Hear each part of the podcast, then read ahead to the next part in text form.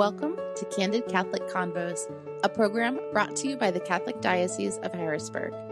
Our mission is to humanize the church and help you to grow in your faith, love, and understanding. I'm your host, Rachel Trochet, a cradle Catholic who's only human and struggled with faith on more than one occasion. Each week, you'll hear engaging, down to earth interviews and actionable strategies you can implement into your life with ease to help you grow closer to God. If you're ready to open your heart and step fully into the person God created you to be, then you're in the right place. Let's get started.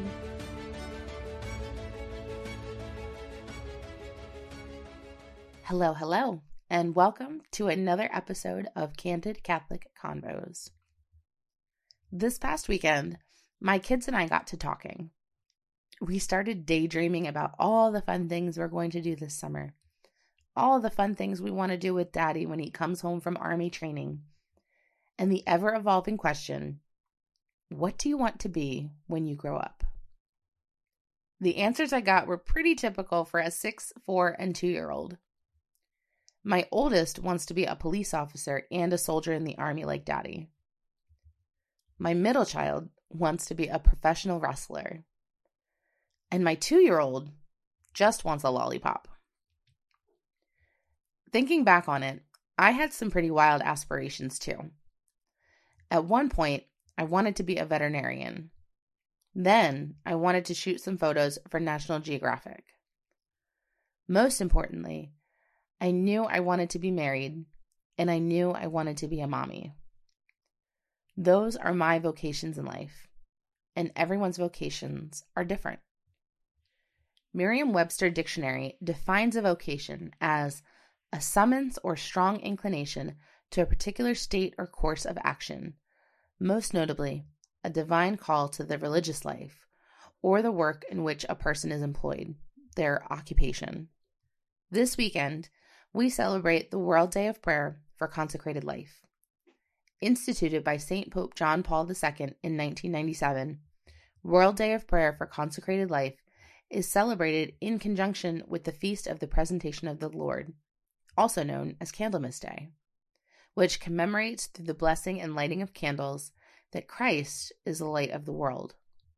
And those in consecrated life are called to reflect the light of Jesus Christ to all peoples, so it's fitting that they're celebrated the same weekend. The United States Conference of Catholic Bishops, or USCCB for short, has a committee on clergy, consecrated life, and vocations. Every year, they commissioned the Center for Applied Research to conduct a survey for the religious profession class. The survey for 2021 polled women and men religious who professed perpetual vows in 2021 in a religious congregation, province, or monastery based in the United States. And they received some really fascinating responses from the 547 of 742 major superiors for an overall response rate of 74% among religious institutes. Here are some notable things to highlight from that survey that I found really interesting, and I hope you do too. On average, most reported that they were 19 years old when they first considered a vocation to religious life. The average age of responding religious of the profession class of 2021 is 37. Half of the responding religious are age 34 or younger. The youngest is 24 and the oldest is 70. 71% reported their primary race or ethnicity as Caucasian, European American, or white. 13% identifies as Asian, Pacific Islander, or Native Hawaiian. Another 13% identifies as Hispanic. 4% identify as African, African American, or Black and just two respondents identified as mixed race. Most religious, 76%, were born in the United States. Of those born outside the United States, the most common countries of origin are Vietnam and the Philippines, with five religious from each.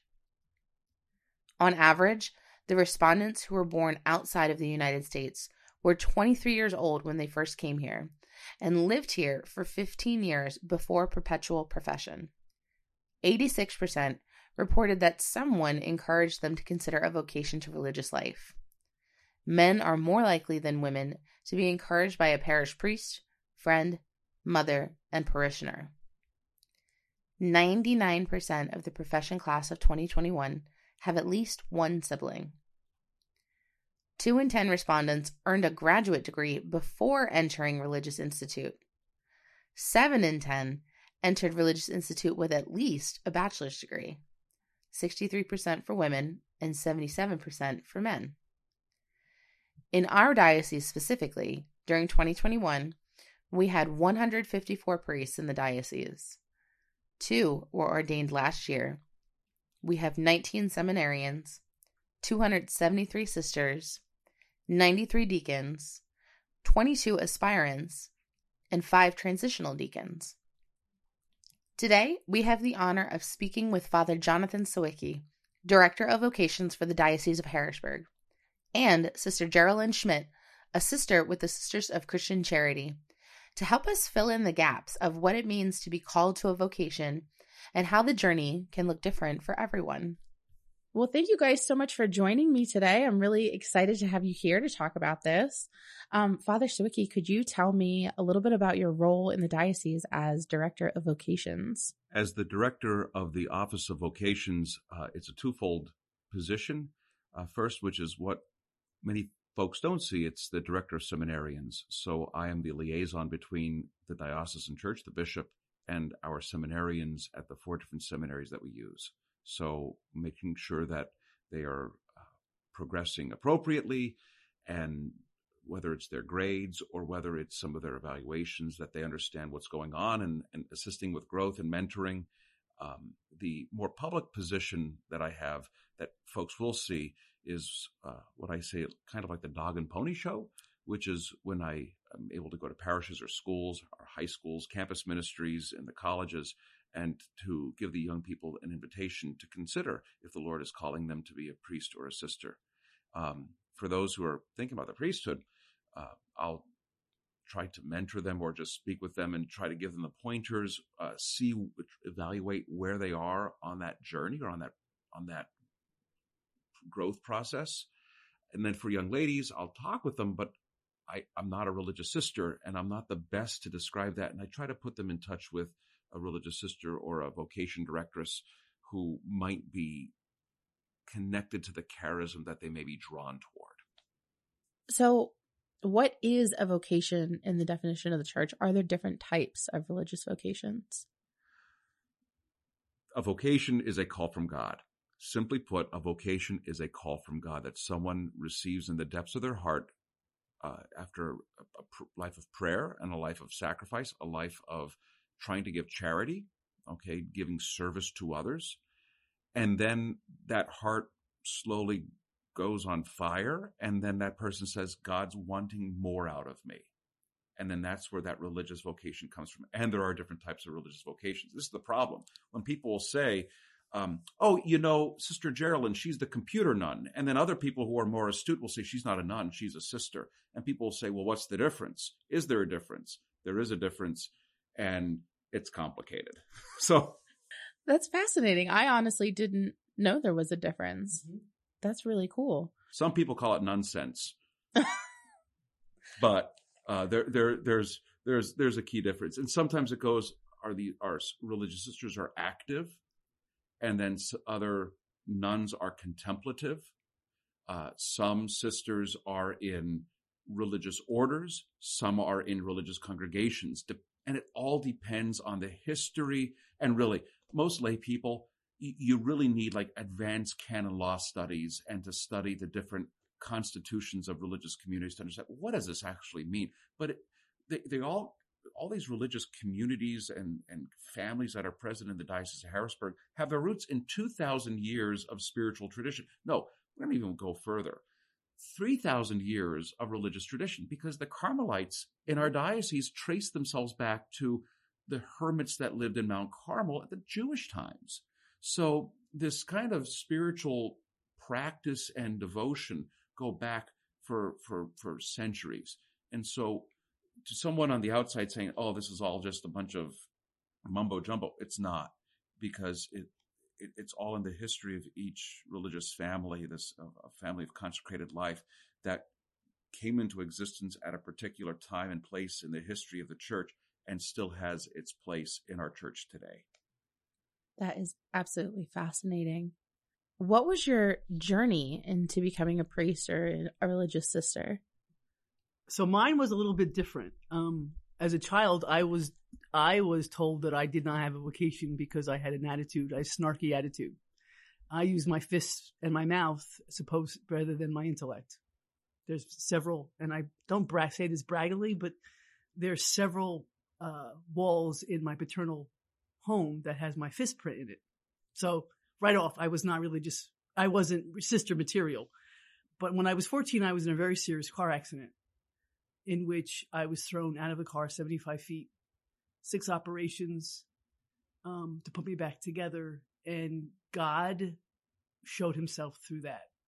It was like a verbal two by four across the head saying, Yes, there is a God, and he's madly in love with me.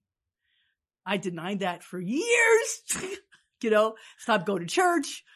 Again, the snarky attitude came back. And um, it was not until after in college when I was a when a classmate of mine was discerning religious life, and she said her car was broken down and asked me if I would go on retreat with her.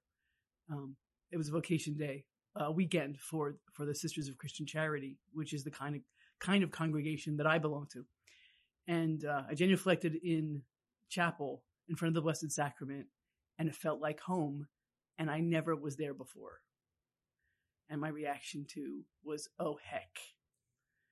My parents, my father forcibly vo- voiced from him that he wanted me to f- finish college first, which I did.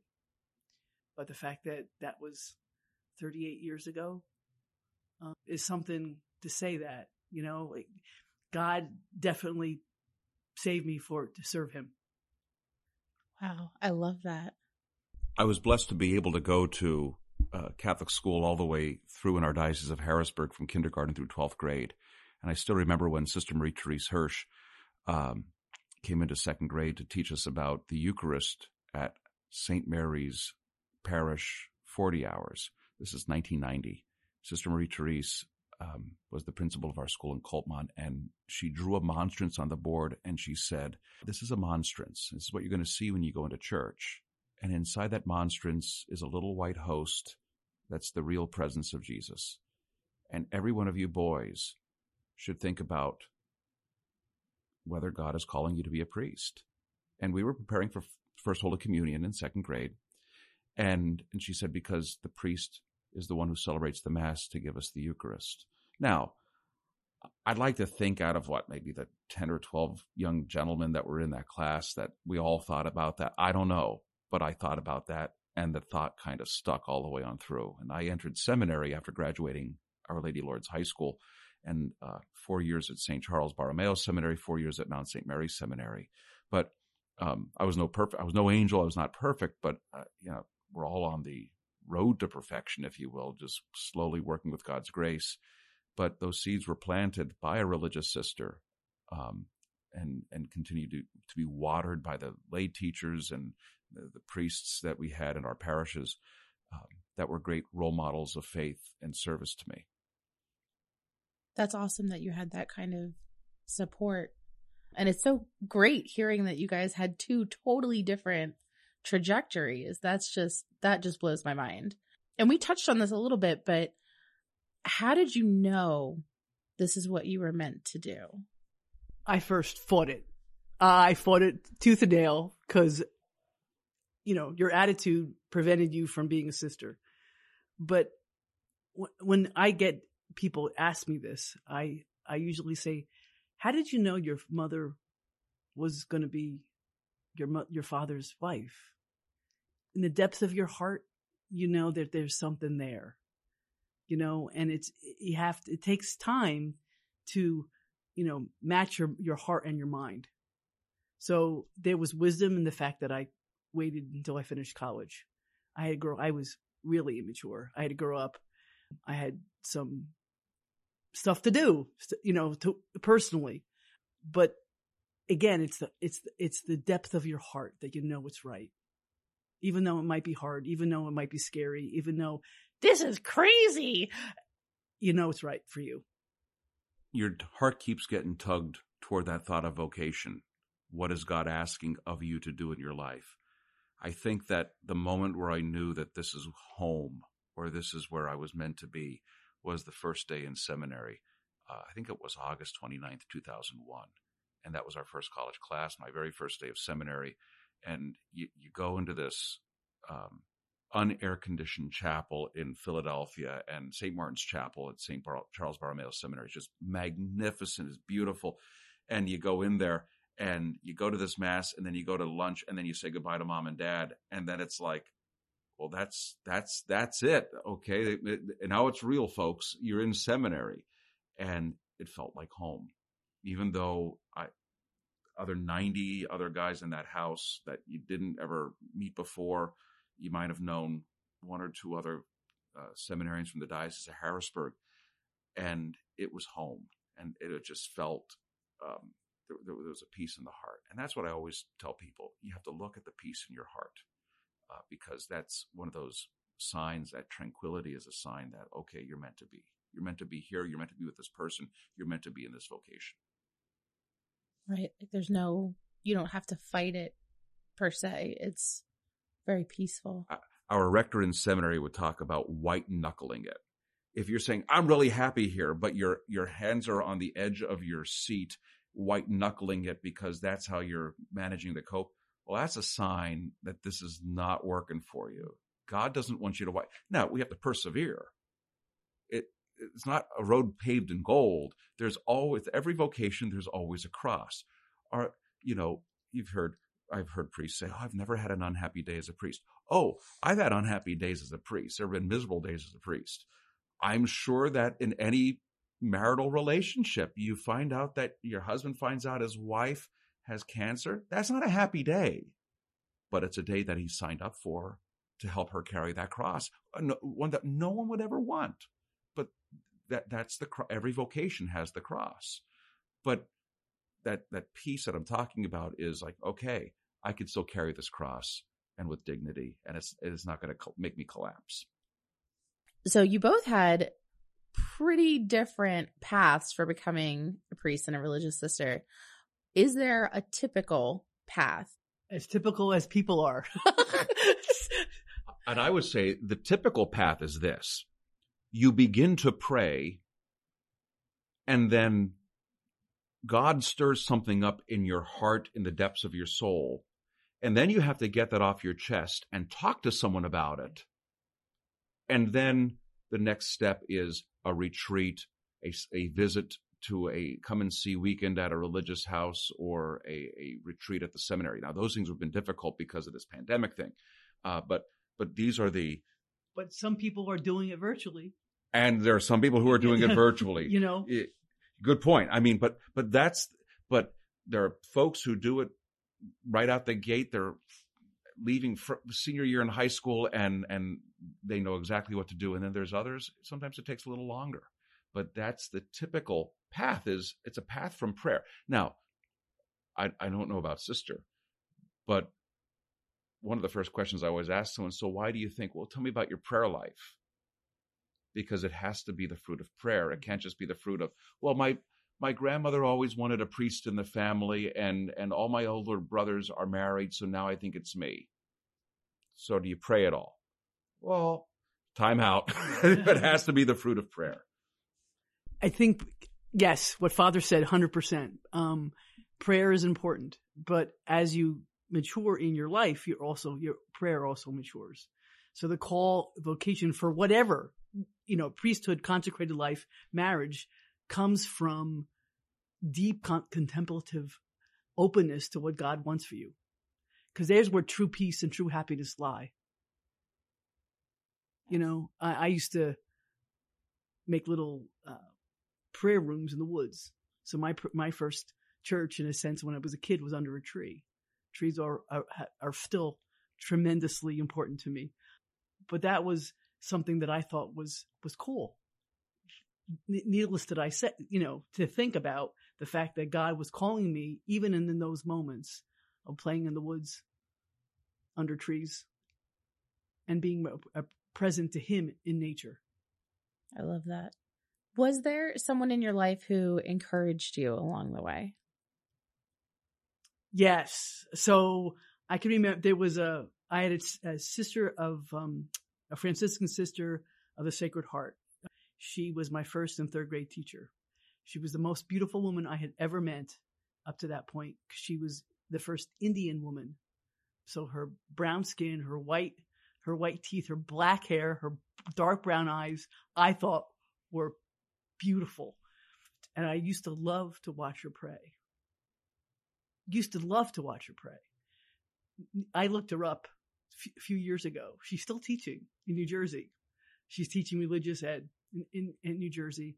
And I told her about that. And she remembered my name. Holy, she remembered my brother's name. I'm like, you're better than I am as far as, you know, siblings of kids that you taught. She taught my brother as well. But I said, you have no idea how much your watching you pray had a, an effect on me. It was overtly apparent to a child that she was in love with God and that hungered, that made me want that same relationship as well. She never knew that she was encouraging me, but she did because of what she, of who she was. And I realized after I, when I looked her up, she was newly professed. She was just out of formation and just made her vows. So she was in her early twenties, young one. But it was just, it was awesome. It really was. I think that there's many voices that were present in anybody's life. I mean, and it's, I, I can't pinpoint it just to one. I think of the Sister Marie Therese in second grade and third grade, and then um, other the, the Felician sisters that I had at Holy Spirit School in Mount Carmel, and I I think of two other particular figures other than my family who did not tell me to think about this or to do this, but they expressed my mom and dad especially expressed openness.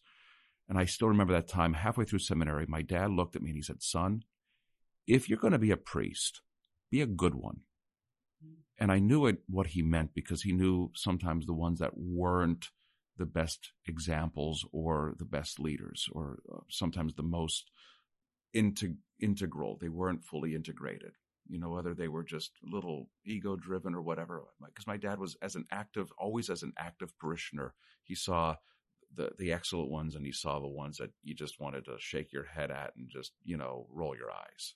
My dad, when he said that, be a good one, and I knew what he meant because he he would share with me at times you know, how to do things or his experiences in the church, you know, especially with leadership.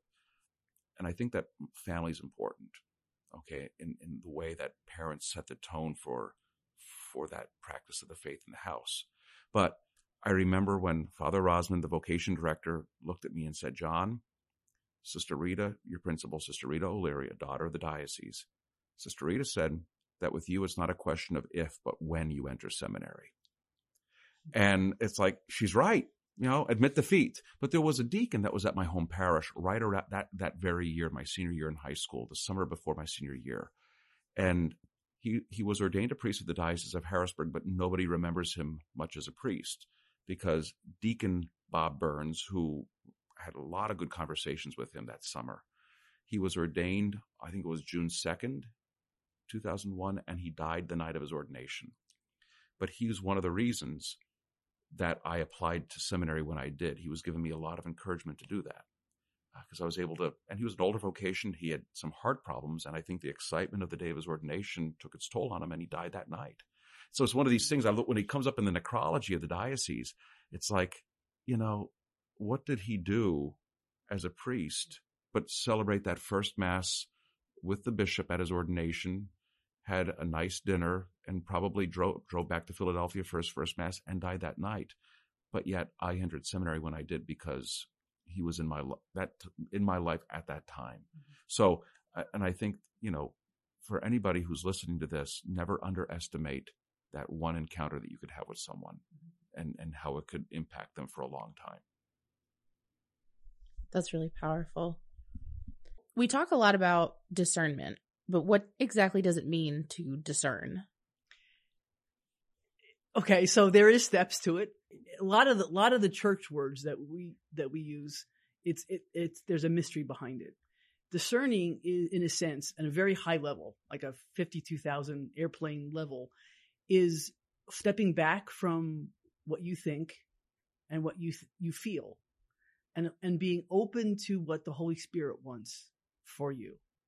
Okay, to write down any decision, pros and cons, could be simple as a new job, looking for a new job, pro and cons, and then looking at those two lists and saying, okay, again, removing yourself from that whole process. Because if you're involved in it, you're going to pollute the waters. Okay. You have to be humble enough to say, this is, not, you know, on our baptism, we've been claimed for Jesus Christ. So you have to be humble enough to say that this is, this is my life. Yes. But th- this is the life you've given me. What do you want me to do with it? And being open to the answer. Again, a very high level understanding of what that word is all about. Whenever I speak to our young people in our schools or in our parishes, uh, I say to them, discernment is prayerful decision making. It's what do I, what are the options before me? And prayerfully considering, I think that the, the key is here. What is good for the kingdom of God? We're told, seek first the kingdom of God and its righteousness, and all these things will be given to you. So what I do, I mean, some things are below God's pay grade. What am I going to have for dinner today? I have to discern this. No, you don't have to discern this. Just what what's already defrosted in order to cook up, and what are you in the mood for? Okay, versus well, what are the reasons that I'm going to be visiting this person? Is it for selfish reasons? Is it for the kingdom? Is it for the the fact that it makes me feel important? Well, then that's not for the kingdom. That's for an ego, which can often be eh, a, a stumbling block to a fuller relationship with God and a fuller service of others. And so I think that that's when discernment comes in. That we do this with our vocation in life. Well, do I want to be a priest because I, I am called to by God to give my life as an oblation, as a sacrifice, and to to offer the sacrifice of the mass, or is it to become the center point of a community and have kids come up and make you feel like the most important person in the world during Catholic Schools Week, and they uh, make you part of their skits and and whatnot at the, the little, you know. One of them is if someone says, "Oh, I want to do this because I see how important Father is." To well, that's not self-giving. That's not for the kingdom. That's for your ego, and that's that can be very dangerous. Versus, we're we're, we're ready to do this, do this hard work of sacrifice and and of building up the kingdom of God. And I think that that's the key in discernment: is is it for the kingdom of God? During your discernment or during your prayerful decision making, what would you say was one of your biggest challenges? I think the biggest one, the last one, was the biggest. Actually, two. Two. P- both my parents didn't support nor condemn my decision. It's like, Ma, Dad, please tell me what you think. Nope, it's your life. Which is hard. Like, you know, if, if maybe, I don't know. It, I mean, they knew, they knew their daughter you know, the snarkiness of my say, I don't really care what you think. I'm going to do it anyway. Like, but it was hard for me not to know what they thought and they chose not to tell me, you know, which was like, come on. So that was one. The second thing, um, after I decided, I discerned to enter and I filled out all the paperwork and all that nice things. I have a, I'm, I have an undergraduate, undeclared degree in art and I was just uh, appointed to do a mural for a company. And I went through all the prelim- prelim- preliminary works and had the, the mural planned out. And they wanted it to do to be done July, August, and September. This was like a 20, 20 foot by 10 foot by 15 foot mural. And I was entering the end of August. And I'm like, well, should I do the mural and then enter? Should I wait another year? What should I do? I really want to do this. And I kept on saying, I can't do both. So I chose to say, thank you very much, but I can't do your mural. And I entered. And then my congregation is German and German at that point it is definitely changed. Artists tend not to live in, to not survive in, in religious congregations because back then, when I was initially formed, it was everybody make a right. You know, it, it was a square pegs and square holes. Now put a, a artist in there. Artists tended not to survive because they were round shaped. So when I entered and said that I was an artist, I was told you can't be. You'll never be an artist in this congregation. And I'm like, well, God has called me to be this congregation. I'm an artist. Okay, God, you gave me the, the ability to do art, then you deal with this. And I, I forego it for, for four and a half years. I didn't draw anything, didn't paint anything. I, I wasn't responsible for bulletin boards.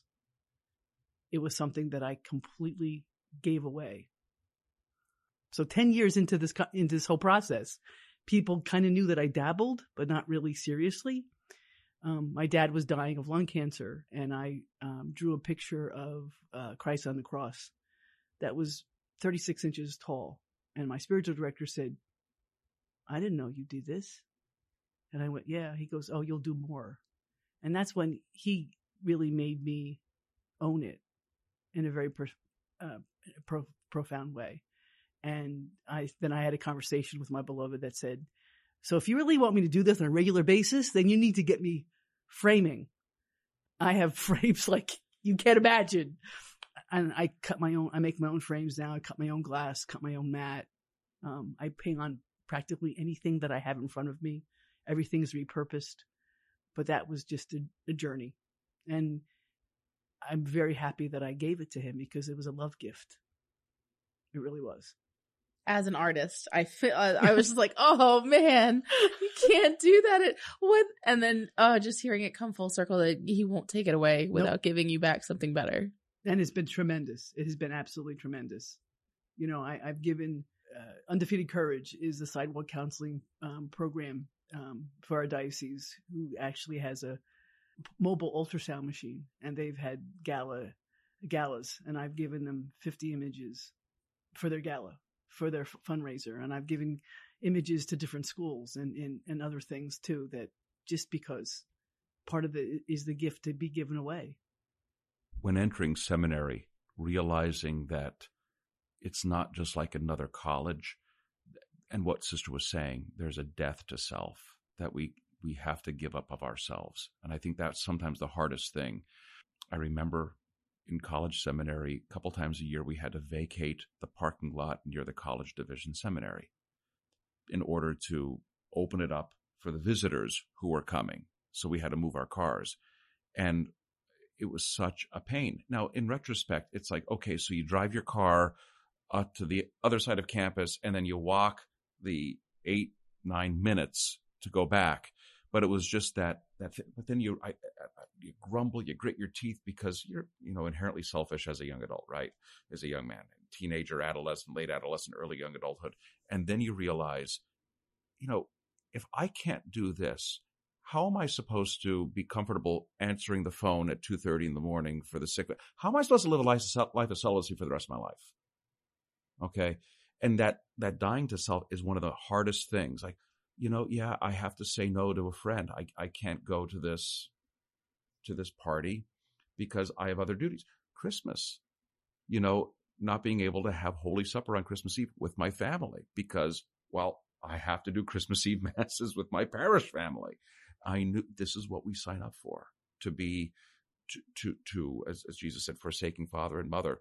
Now, don't get me wrong. I mean, I'm still a son and I still have, I love my parents, but it's that, that tension that we have to die to self in order to help other people have that life what advice would you give to a young person or any person? Because I know that there are many generations who discern religious life. What advice would you give them? Pray, pray, and pray some more.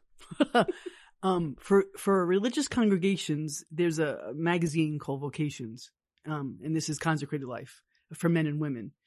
Flip through the magazine, see if there's ads that jump out at you. It was funny. I was I was doing that just purely co- coincidental. And I saw my, my province, my congregation, my province, and I'm like, where's the Western province? Where's, I can't find them. And then an ad popped out and there's, there's where they were. I'm like, yes, I still belong, you know? Th- that was kind of like a definitely aha moment for me. But go through that magazine, see if there's, there's, there's uh, ministries that you're interested in, you know, like if you're called to be a nurse, you wouldn't join a teaching community, things like that. Um, different congregations have, have a different type of ministries. The charism, their, their spirit, uh, like every, as a teacher, every class has a personality. Every congregation, every order has a personality. You match with, um, you know, see if you can, if, if you belong, if your heart knows it's home, as what father said before, that's where you start. And then after that, talk to people. It's always a, a process of more. You know, you begin visiting and then you want more. You go to retreat there. You want more. You go to a weekend, you know, day retreat, day reflection. Then you go a weekend retreat. Then you do a come and see, which is a, a week long sometimes. Um, it's always go to their their vow ceremonies and, and again after COVID, if they're open, go to their big celebrations, their feast days, be present um, to them in and whatever and whatever you see fit. There's the process. It's always about more. After that first step of prayer, I think it's important then to talk to someone, to uh, reach out to either a campus, a youth minister, you know, if it's a young person in a parish setting or at the college, high school setting, to speak out, speak to that campus minister or youth minister, um, or priest or religious sister, and and ask those questions like, how did you know? What are the signs, you know, that I might be called to this? A couple of times I've I met with a young man, uh, young men in the diocese. I said, well, do you know what a priest does for a living? Well, Father, I know that they say Mass on Sunday. I said, okay, well, you got one day of the week down. What about the other six days? And they say, you know, I really don't know. And then I know that there might be, a, uh, I, was, I was speaking with one of our pastors who was um, in touch with someone that I've spoken with in order to do a, you know, follow me around day, you know, see what a priest does in a routine day in a parish. And the, one of the dangers is Sometimes you have a very quiet day in the parish, and that's when the pastor writes the next four weeks worth of bulletin columns and starts working on Lenten plans, and it's mid January. Okay. And then there's other days where it's like drinking out of the fire hose because there's something happening every two hours or worse, every hour on the hour, and you just can't keep up with everything. Uh, so, because every day is different, just like, you know, there's routine, but there's always routine. When's the daily mass? When's Father praying uh, throughout the day? Uh, that that structure. And and anyway, I, I think that that speaking with someone to find out, you know, is this something that I can see myself doing? And then when you're informed, like, oh, this is what he does, then you take that to prayer and add that into the discernment. Is this something I can see myself doing? Mm-hmm. Could I see myself fulfilled doing this? And then that's, and I think that that's that that form of reflection and discernment can really be the fruit of, of, of vocational clarity. What resources are available? We talked about some of the events that take place that we can go to. Are there any or other resources, especially for women? I was able to find a whole bunch for men, but are there any for women? There are fiat, fiat days. Okay. So, um, if you go through that magazine, Vocation Magazine, and you contact the websites of the, congregations, then there should be on their website someplace, uh, come and see a weekend, you know, reach out to the vocation direct, director, directress, or whatever. Basically, the women are, are, kind of like hit and miss, as opposed to the diocesan uh, pre- priesthood. The diocesan priesthood, there's a, there's a structure within the diocese that helps them out. So the con- consecrated life, men and women, it's a different, it's a different, it's a different bear.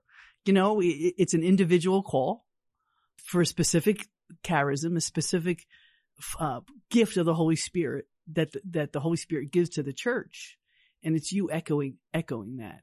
My foundress, Blessed Pauline von was a special ed teacher, and she worked with the blind and um, the blind poor primarily. That she taught enough to do um, needlework and weaving, and there there was the hook.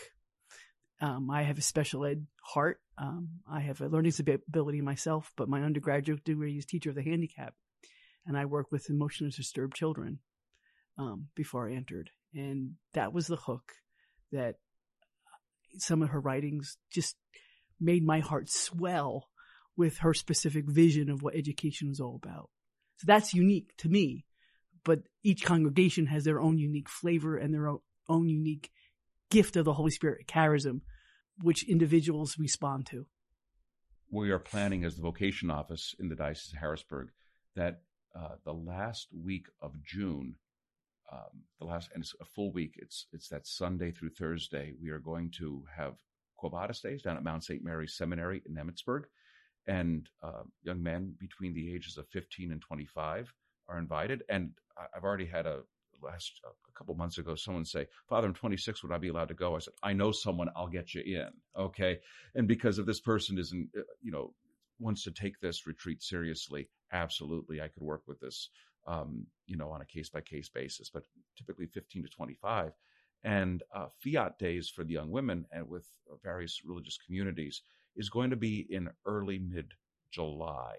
It's not totally um, set in stone yet, but we uh, hopefully are doing it at a retreat house run by community of women religious because um, it, it, was more accessible and um, there's some practical levels there that would be more beneficial.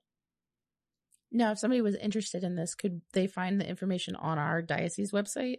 if it's not on the diocesan website, it will be on the diocesan website. So, and, and also information will go out in the parish bulletins and through the diocesan social media accounts, and then hopefully shared also on the individual parish social media accounts and websites. Oh, absolutely. And I will be sure that if it is on our website, that it will get linked in the show notes on Spotify so anybody can click on it. Great. Well, thank you guys so much for joining me. I definitely learned a lot. And I hope whoever was listening that this resonated with somebody and whoever needed to hear it heard it. Thank you so much for listening.